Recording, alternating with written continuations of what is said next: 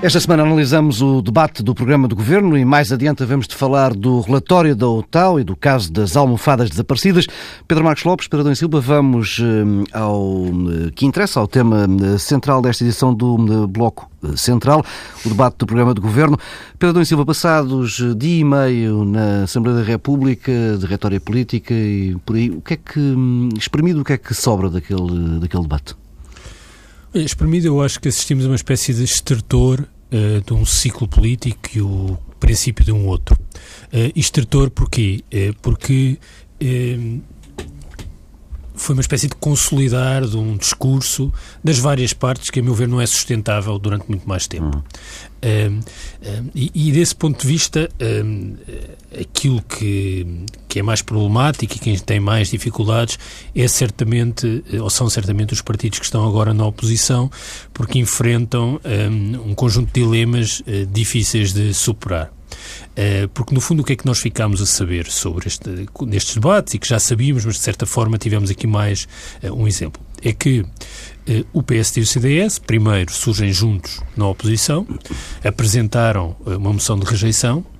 Acho que logo essa decisão só pode ter sido eh, alvo de algumas eh, discussões e debates internos. Não acredito que todas as pessoas nos dois partidos tivessem aceitado como boa a ideia de apresentar uma moção de rejeição. Não, porque só houve mesmo debate, debate interno. Não faz sentido e, portanto, acho que é revelador de uma tensão e, desse ponto de vista, estamos a assistir ao fim de qualquer coisa. E o que é que os partidos da oposição disseram sobre o governo? Tudo o que têm dito nos últimos tempos. Uma solução ilegítima, tem uma contradição política interna eh, que vai acabar por se revelar eh, e contradição política interna que tem a ver com o facto do entendimento esconder, ocultar eh, uma grande divergência em torno das questões europeias uhum. nos três partidos ou quatro que eh, apoiam eh, o governo e que há riscos eh, orçamentais, económicos na estratégia que vai ser seguida. Qual é o problema? É que esta eh, linha destrói-se a si própria. Eu acho que ela é muito eficaz no curto prazo, porque mantém a chama acesa, mantém a luta acesa, mobiliza uh, o campo político, mas uh, tem um enorme problema, é que não depende de si próprio. Porque uh, nós não sabemos, mas podemos antecipar que bem, as coisas até podem correr bem ao novo governo, hum. ou até podem correr apenas assim assim. Eh, e basta correrem assim assim, que não é possível daqui a seis meses, e o assim assim é superada a prova das presidenciais e do dia de tomada de posse do novo presidente, o governo mantém-se em funções e não há eh, eleições antecipadas. Este discurso da coligação não pode continuar a existir. Não, o prazo de validade esgota-se aí. Bom, e então será preciso dizer uma outra coisa, e não vai ser possível daqui a 12 meses, se o governo durar 12 meses, continuar a dizer que o governo é ilegítimo. Um, e, e por que não? Bem, porque desde logo uma das consequências desta estratégia muito adversativa e muito crispada do lado do PS e do CDS é que de alguma forma está a ser o cimento para a coligação que está no que apoia o governo e está a ser o, o cimento de algum estado de graça que curiosamente António Costa está a ter e que eu acho que se nós recuarmos eh, três ou quatro semanas ninguém antecipava. De certa forma, quer Cavaco Silva, quer Paulo Portas, quer Passos Coelho estão a ser eh, os maiores contribuintes contribuintes líquidos para eh, o estado de graça eh, do governo de António Costa. O debate serviu para isso, serviu para, ao apresentar a moção de rejeição, ajudar António Costa uh, mostrar que tem um apoio parlamentar maioritário, portanto, expôs uh, a fragilidade da solução da coligação e levanta questões importantes de posicionamento estratégico, programático, quer do CDS, quer do PSD, que eu acho que estão condenados a desentenderem sob pena do CDS deixar de existir. E acho curioso porque se nós olharmos para trás, para estes quatro anos, de alguma forma, eh, o CDS foi o partido que tentou manter-se mais do lado dos compromissos, do lado de uma governação mais eh, ao centro, enquanto o PSD foi o partido mais radical e que se desviou mais para a direita. Uhum. Eh, e agora pode acontecer um pouco o contrário. A sobrevivência do CDS pode depender do CDS do, ficar como o último reduto daqueles que vão estar sempre a falar da ilegitimidade e do primeiro-ministro que não é, e o PSD vai ser obrigado a recentrar-se. Agora, isso tem problemas. Tem problemas porque não vai ser fácil a Pedro Passos Coelho surgir como um candidato moderado depois de ter sido um primeiro-ministro radical. Por mais que agora se venha dizer que governaram ao centro, moderação, porque Pedro Passos Coelho nunca foi isso, nem quando ascendeu a líder do PSD, nem como primeiro-ministro, portanto vai ter uma dificuldade de reorientação e, aqui, e a sua viabilidade como líder do PSD depende também de haver um horizonte próximo em que pode ser de novo candidato a primeiro-ministro em eleições. Se esse horizonte começar a dissipar-se, a questão programática, isto é, a necessidade do PSD se recentrar e o facto de termos ali um corpo estranho, porque é alguém que foi primeiro-ministro, que agora está na oposição, alguém que foi um primeiro-ministro com uma agenda política mais radical, e aquilo radical eu nem sequer estou a fazer nenhum juízo é evidente que Pedro Passos Coelho afirmou-se, eh, eh, mal ou bem, como alguém que tinha uma agenda radical, de ruptura, de ir à raiz dos problemas. Radical é ir à raiz dos problemas. E, e de alguma forma, quando apareceu com o livro Mudar, quando se candidatou a líder do PSD, era isso que ele su su su sugeria. E quando apresentou a revisão constitucional, e depois quando, quando quis ir além da Troika, quando aproveitou o Morano para alavancar um conjunto de políticas. Ora, há essa memória e quem fez isso não pode ambicionar agora ser alguém que vai recentrar o PSD neste contexto. Eu acho que este debate, no essencial, serviu para mostrar isso, porque do ponto de vista do governo e de António Costa, não tem história. E não tendo história é bom, e a única história que tem é que foi mais um momento para aparecer uma maioria de um lado e uma minoria de outro. Pedro Marcos Lopes, começa precisamente pela, pela questão do, do PSD. Crees que também eh, Passos Coelho terá um prazo de validade? Imaginemos, por exemplo, uma aprovação mais ou menos tranquila do orçamento para 2017. Será esse o prazo de validade do líder do PSD?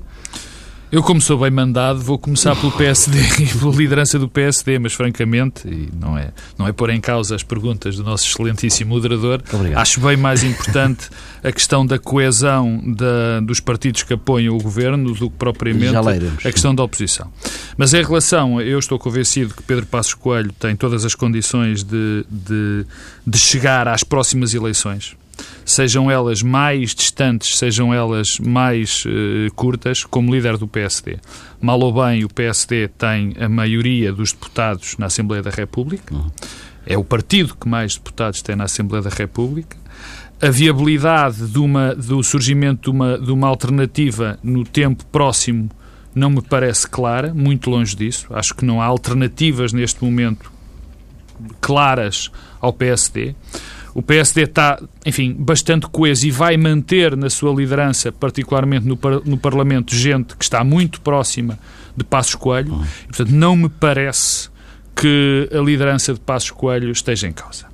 Uh, se me permites, e já que a questão é, é, o posicionamento que a oposição teve neste debate, eu, eu, eu, o que me custa a entender Nesta linha eh, escolhida da legitimidade, não é propriamente a linha em si de, de falar de legitimidade. O que me custa a entender é onde é que se quer chegar com isto. Onde é que se quer chegar com isto? E, quer dizer, e essa coesão que, por exemplo, o Pedro Adão e Silva vê que isto permite atingir, porque é um discurso teoricamente, não, eu não acho que seja, mas teoricamente mobilizador para esta área política, eu acho que não é, porque repara uma coisa mais tarde ou mais cedo, e muito mais cedo do que mais tarde, os eleitores desses dois partidos, quer dizer, se cair o governo, vamos imaginar que o governo cai. O governo cai não é pelo facto de poder ser ilegítimo. Se o governo cai, é porque a maioria dos deputados querem que o governo caia. A legitimidade da queda do governo é exatamente igual à legitimidade da existência deste governo. Percebes? Quer dizer, portanto, eu não Mas percebo. Deixa-me só dizer só uma coisa para clarificar. Eu acho que esta questão da ilegitimidade é paradoxal, porque é necessária no curto prazo, mas traz em si as sementes da sua própria oh, destruição. Pedro, é, é, só isso que eu acho. Mas eu, não, eu, não mas, mas eu desculpa. Mas eu percebo. Acho que era necessário fazer esse discurso do ponto de vista da direita, como era necessário do ponto de vista da direita que Cavaco Silva dar posse a um governo que estava condenado não. A, a falhar. A segunda acredito. A, a, a, segunda concorda. A primeira não, Pedro. A primeira, quer dizer, quando se fazem, quer dizer, quando se faz uma opção política, quando se faz uma opção por um discurso político, nós temos que saber onde é que queremos chegar com esse discurso político. Quer dizer, este discurso político não tem nenhum objetivo nem a curto cumpre, nem a médio. um papel imediato. Não, não. Um imediato eu não, eu, oh, oh, oh, Paulo, eu percebo que ele tenha sido feito. Hum. Eu até posso entender, até posso entender a utilidade deste discurso. Agora, o problema na política é que se tem que ter um sentido útil para as suas veremos, decisões. Veremos se não morreu esse discurso o, o, neste Não, não, debate, não, não, é? deixa-me só... Mas eu digo-te, respondo à tua pergunta sobre a utilidade. É porque a utilidade é, é criar uma imagem negativa uh, associada ao próprio António Costa. Oh, Pedro, isso não é, uh, Pedro, não dou, é enfim, tu achas relevante, eu não acho isso relevante porque eu não estou a lidar, ninguém, ninguém dentro do PSD nenhum eleitor, nem nenhum eleitor eu dou de barato, mas nenhuma pessoa do PSD e do CDS em cargos dirigentes sabe que esta opção, que esta questão da legitimidade pode ser invocada que se quer em 15 dias, em um mês, peço desculpa. Não pode, porque repara, tu não vais ter um debate sobre o orçamento com alguém que não consideras legítimo. O que é, quer dizer, quando o António Costa ou o Mário Centeno estiver a apresentar o orçamento, o que é que faz o PSD? Subia para o lado? Mas eu, eu, eu, eu confesso que eu não assisti ao debate integralmente, mas, por exemplo, ouvi um discurso de Telmo Correia. É, e a sensação que eu tive quando ouvi aquele discurso era a melhor coisa que podia acontecer para a coligação que suporta Sim, era aquele o discurso. governo, era aquele discurso continuar, é deixar não, Tom Correia a falar, porque aquilo é de tal forma contraproducente eh, e de enquistamento e de fechamento é que destrói eh, mas, qualquer viabilidade. Oh Pedro, mas deixa-me deixa chegar à da, da, da, oposição. Eu entendo, eu entendo até que deputados de segunda linha façam aquele discurso. Entendo, quer dizer, é é bom ser mais papista que o Papa em muitas ocasiões. Mas custa-me muito entender. E eu acho que não estou sozinho, porque já vi pessoas dessa área política eh, também a terem essa perplexidade. Quer dizer, que, uma, que o ex-primeiro-ministro e que o vice-primeiro-ministro tenham aquele discurso, quer dizer, da, da, vírgula, de não chamar. No discurso de Passos Coelho, que o Paulo Tavares viste escrito, uhum. como eu vi, nem sequer chefe de governo está. Quer dizer, eu acho que, que tem que haver um respeito mínimo pelas instituições. E neste caso não houve. Agora, o que eu quero, o que eu desejo, como cidadão, é que este discurso acabe rapidamente. O que eu acho, fazendo a análise, é que não é. Eu não percebo, quer dizer, não percebo, não. Isto, este discurso não leva a lado nenhum. Este discurso não vai ajudar. Isto é que é essencial no, naquilo que eu penso.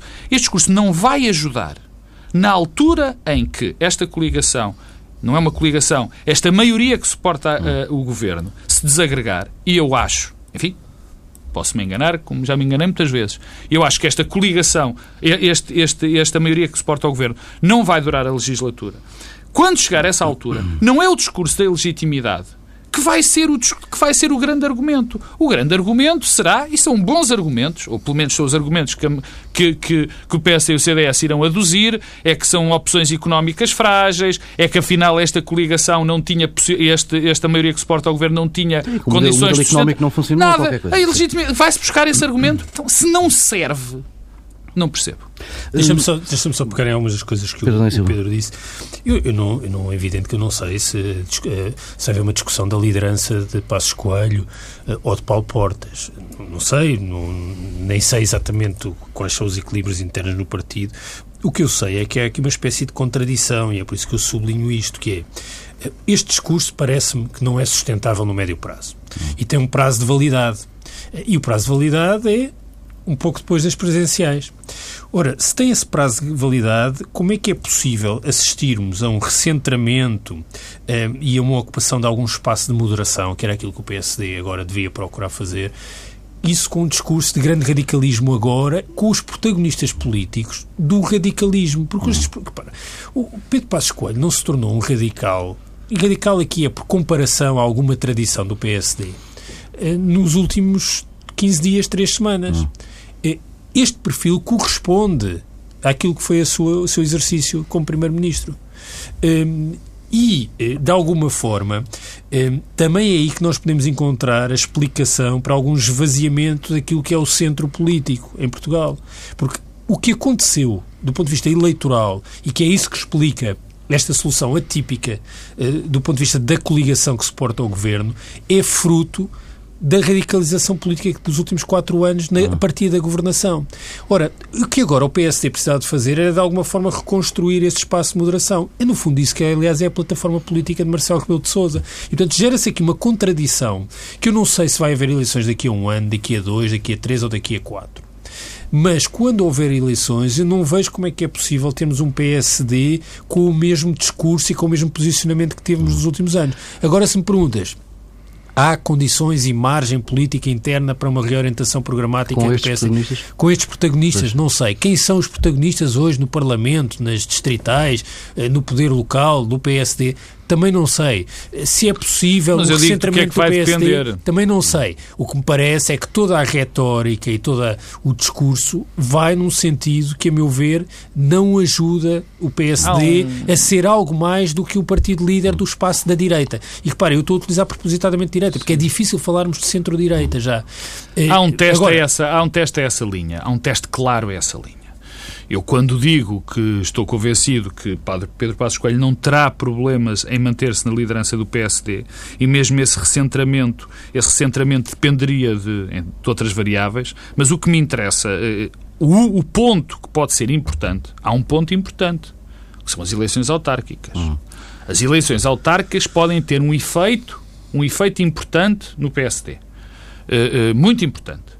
Aí é que poderemos ver se, há, se o partido se acha, se acha que é necessária uma mudança de liderança ou não. Mas há Mesmo as eleições aí... autárquicas, se me perguntas qual é a, a timeline uh, da própria eh, coligação que suporta o governo, as eleições autárquicas serão necessariamente um momento de grande tensão ah, claro, também claro. coligação. Eu, e, e aí há a questão do curto e do médio prazo. Repara, no curto prazo, de que é que depende a solidez deste uh, governo? Depende eh, da execução orçamental e da situação económica. Uhum. Já falaremos um pouco mais à frente sobre pois, a, a situação orçamental porque... uh, uh, e da situação económica. Agora, do ponto de vista político, é muito difícil algum dos partidos provocar uma crise. E porquê que é difícil? Por um lado, porque a direita tem cimentado a coligação à esquerda. Hum. E por outro lado, porque é politicamente inviável. Quer dizer, ninguém vai querer ficar com o ónus da responsabilidade de ter feito uh, implodir esta solução de governo. Ninguém vai querer dar o primeiro passo. Hum. E isso facilita ao governo, porquê? Porque o governo, e aliás os sinais que foram dados na própria formação do governo, do ponto de vista dos protagonistas, o governo o que é que vai? Vai tentar recentrar e, e, moderar não, não a sua ação. nenhum eh, sinal uh, para a esquerda. Agora, é evidente que há um momento de tensão que são os preços autárquicas. E porquê que é um momento de tensão? No PSD, por as razões que o Pedro aduziu, mas no PS e no PC por uma razão muito simples. É que, ao contrário do PSD e do CDS, que não disputavam, de facto, um número significativo de câmaras um com o outro, PC e PS. O PC e o PS, Sim, no Distrito tem... de Lisboa, no Distrito de Setúbal, Beja e Évora, as câmaras são disputadas, sim, são sim, disputadas sim, entre PC e PS. Ora, como é que é possível? Ou há um, um, entendimento no sentido de, bom, quem tem a Câmara fica com a Câmara, ou ter eleições disputadas com dois partidos que estão juntos a suportar o governo, eu acho isto muito pois é, difícil. Pois é, Pedro, mas o problema, eh, e isso é uma vantagem para o Partido Socialista e para o governo, é que o PC, que me parece uh, o único partido capaz de pôr em questão esta governação, de pôr em questão a, a solidez do governo, uh, pelo menos num, num espaço de tempo mais alargado do que um ano, um ano e tal, porque é bom lembrar que o Bloco de Esquerda é um partido que tem um eleitorado muito volátil, que tem bases sociais muito, muito tenos, é um partido que não tem implementação, implementação, implementação, implementação eh, autárquica, que não tem sindicatos, portanto, e tem uma variação de deputados muito significativa, passa de 8 para 18, hum.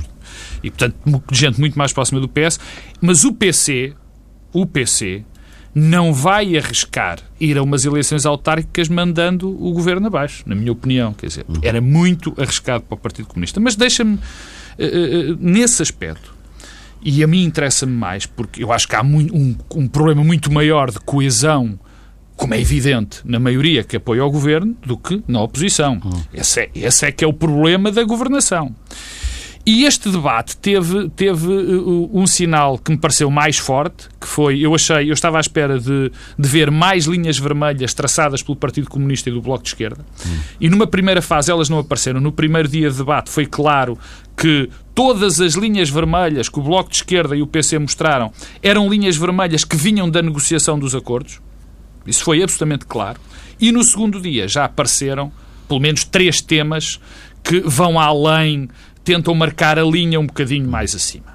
O primeiro foi a questão do novo banco, das perguntas a Mário Centeno. No primeiro dia, no, primeiro dia, no fim da tarde do primeiro sim. dia.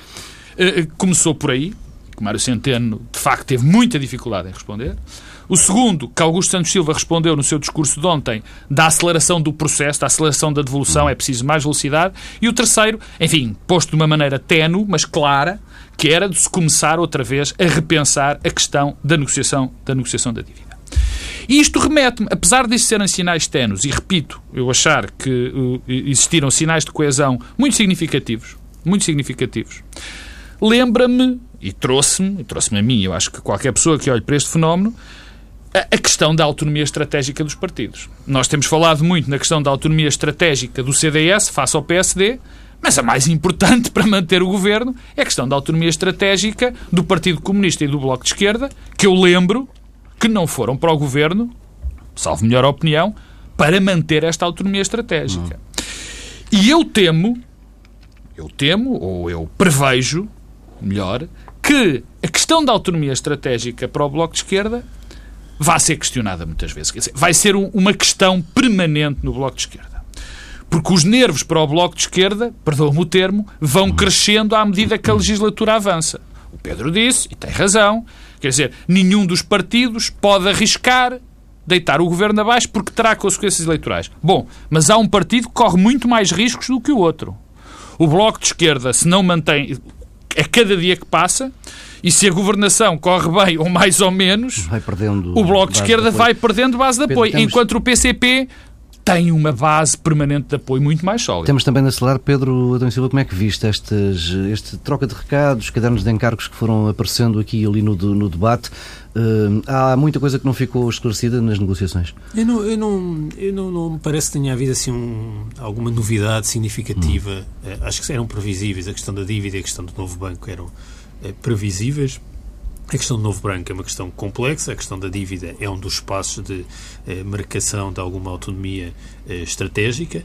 Eh, de alguma forma, o país vai ter de enfrentar esse problema mais cedo ou mais tarde, mas hum. não será certamente eh, de forma isolada. Eh, quanto ao novo banco, é na verdade um verdadeiro eh, buraco negro e vai ser precisa uma solução, mas também parece que se a solução para o novo banco implicar é um esforço dos contribuintes, dos pensionistas ou dos funcionários públicos, acho que o governo cai. Uhum. Um, e cai é, também porque eu acho que é preciso perceber que o país não vai conseguir resolver o problema do seu sistema financeiro com recursos próprios. Uhum. Quem alimentar essa ilusão está a alimentar uma ilusão é, errada. Um, e, e, isso também mostra. Acho que ninguém pensa nisso. Eh, não, não, não, mas então, então não há problema, porque eh, no fundo eh, o que, o que está a ser dito é que é preciso um programa de assistência para resolver o problema do sistema financeiro, coisa que aliás fazia parte do memorando de entendimento. o memorando de entendimento passou e, pelos vistos, a questão não foi resolvida e, portanto, terá eh, de ser eh, resolvida no novo eh, contexto europeu. Será uma loucura que isso não aconteça. Se não acontecer, teremos um problema seríssimo de contágio no sistema financeiro português. Os banqueiros não se têm cansado de, de chamar a atenção sim. e avisar, porque as novas regras europeias para qualquer recapitalização pública implicam um bail-in, ou seja, os depositantes com depósitos superiores a 100 mil euros têm de transformar os depósitos em capital. Uhum.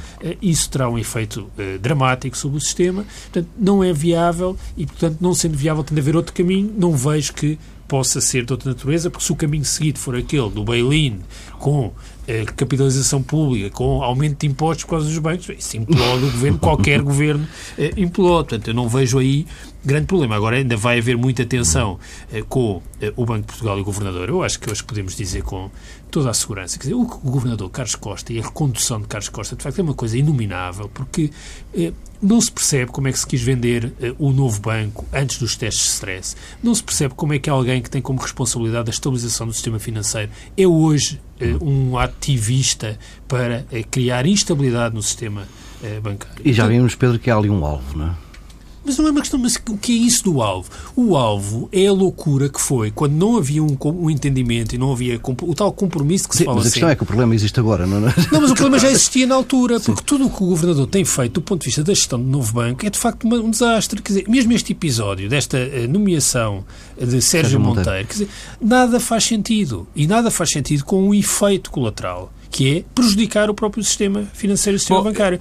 E, portanto, essa questão do governador e do novo banco vai colocar-se politicamente, estava era certo que isso ia acontecer e é mais um dos episódios da loucura em que colaborou, aliás, o Presidente Cavaco Silva, de eh, encontrar soluções que não eram soluções. Eram não soluções e que só prejudicavam eh, o sistema. Há, há aqui uma responsabilidade nesta questão toda, quer dizer, obviamente que a questão diretamente, eu já o disse aqui muitas vezes, nunca percebi como é que o Governo, o Governo, o, gover o ex-Governo, e, e, posso transportar isso para o atual Governo, eh, se poderia desmarcar que é o termo concreto, de uma situação que afeta, que afeta de uma maneira violentíssima uh, o, o, nosso país. Quer dizer, quando um uhum. banco como o Banco Espírito Santo tem aqueles problemas, quando 20 e tal por cento da nossa economia uh, está sustentada naquele banco e de repente há aquele colapso, eu não percebo como é que não é o governo diretamente a intervir, seja lá uhum. qual foi a solução, e passa para, para, António, para,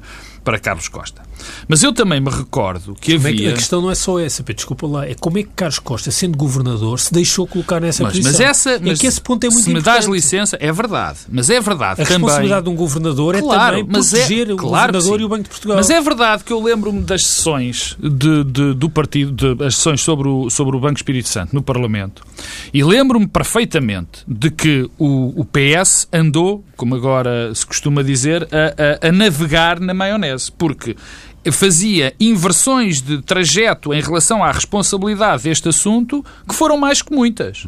Tanto era, tanto acusavam Carlos Costa por pelas soluções, como acusavam o governo e o Carlos Costa não tinha responsabilidade nenhuma, porque eu recordo-me, em plena sessão, em plena comissão parlamentar, de se, de se tentar e por todos os meios dizer que aquela solução era só da responsabilidade de Maria Luísa Albuquerque. Eu lembro-me. Todos nos lembramos disso.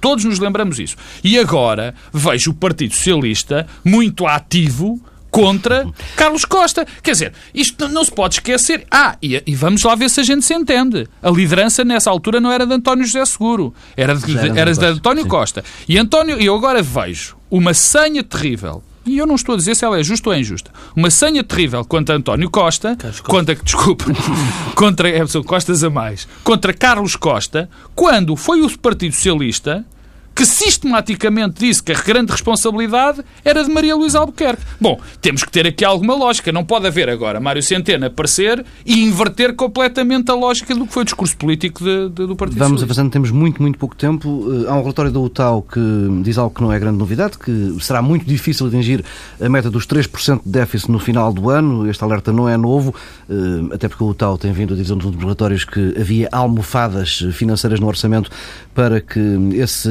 resultado fosse atingido. Ora, a novidade é que as almofadas parece que quase desapareceram. O tal eh, afirma que só em novembro o Governo gastou mais de 30% eh, da reserva orçamental e da dotação eh, orçamental. Há apenas 60 milhões até ao final do ano. Ainda na semana passada aqui falámos deste tema, deste dilema de António Costa à volta do valor de déficit para, para este ano. O dilema já foi esclarecido pelo próprio no, na apresentação do programa do Governo, em que disse que tudo fará nos próximos 29 dias, agora já são menos, para que uh, o país chegue ao final de 2015 uh, com 3% de déficit, uh, retirando assim Portugal do procedimento por déficit excessivo. A questão agora é Pedro Adão e Silva é saber como é que isso poderá ser feito com tão pouco dinheiro. Bem, primeiro, desculpa que eh, te contrarie, isto Sim. é novidade, porque nós tivemos umas eleições eh, legislativas há pouco tempo e uma campanha eleitoral em que eh, isto não foi dito. Não, no é tal é novidade, não, é não, é novidade o tal dizer que, que, seria difícil chegar à meta dos 3%. Não, Isso aí não o é. O que é novidade facto. é estarmos a discutir isto, porque durante ah, meses não se discutiu isto.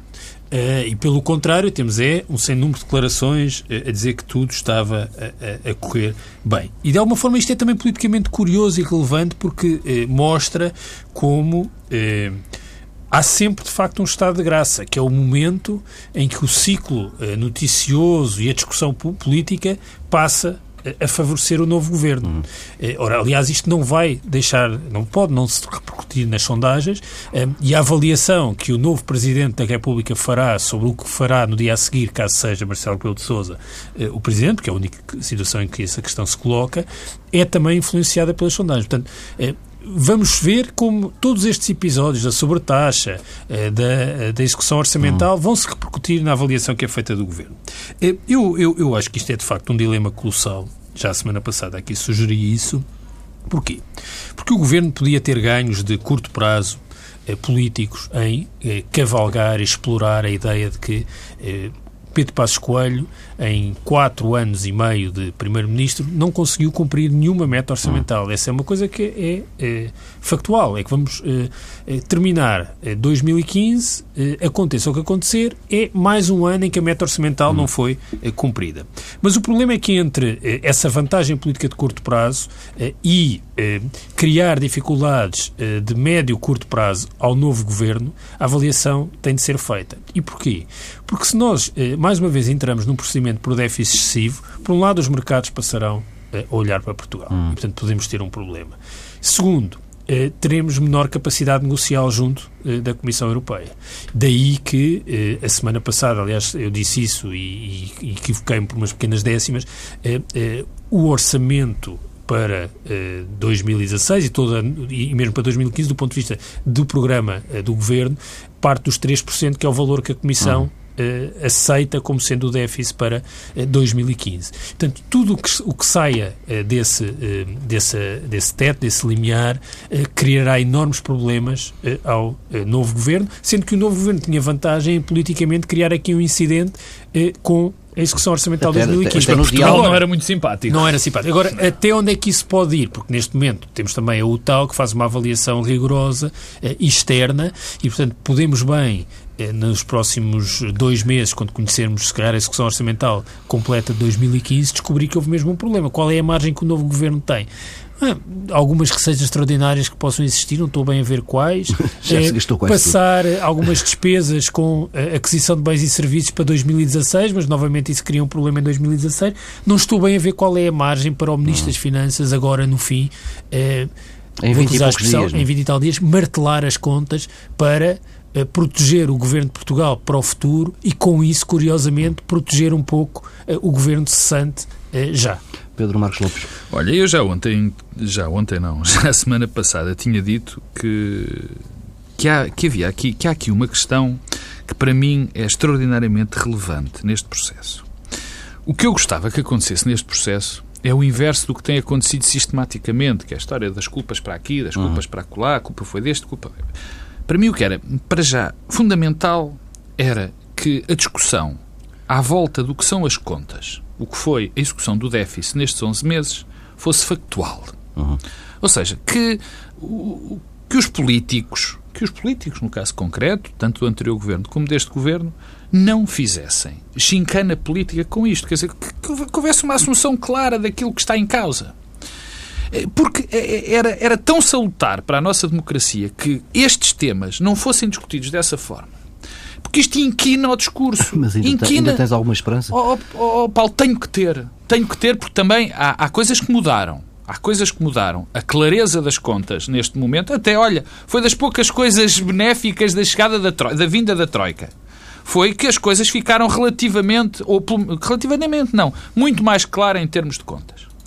UTAL, Apesar... A UTAL, aliás, eu acho que faz parte do PEC 2, não é? Aliás, foi uma exigência. Exatamente.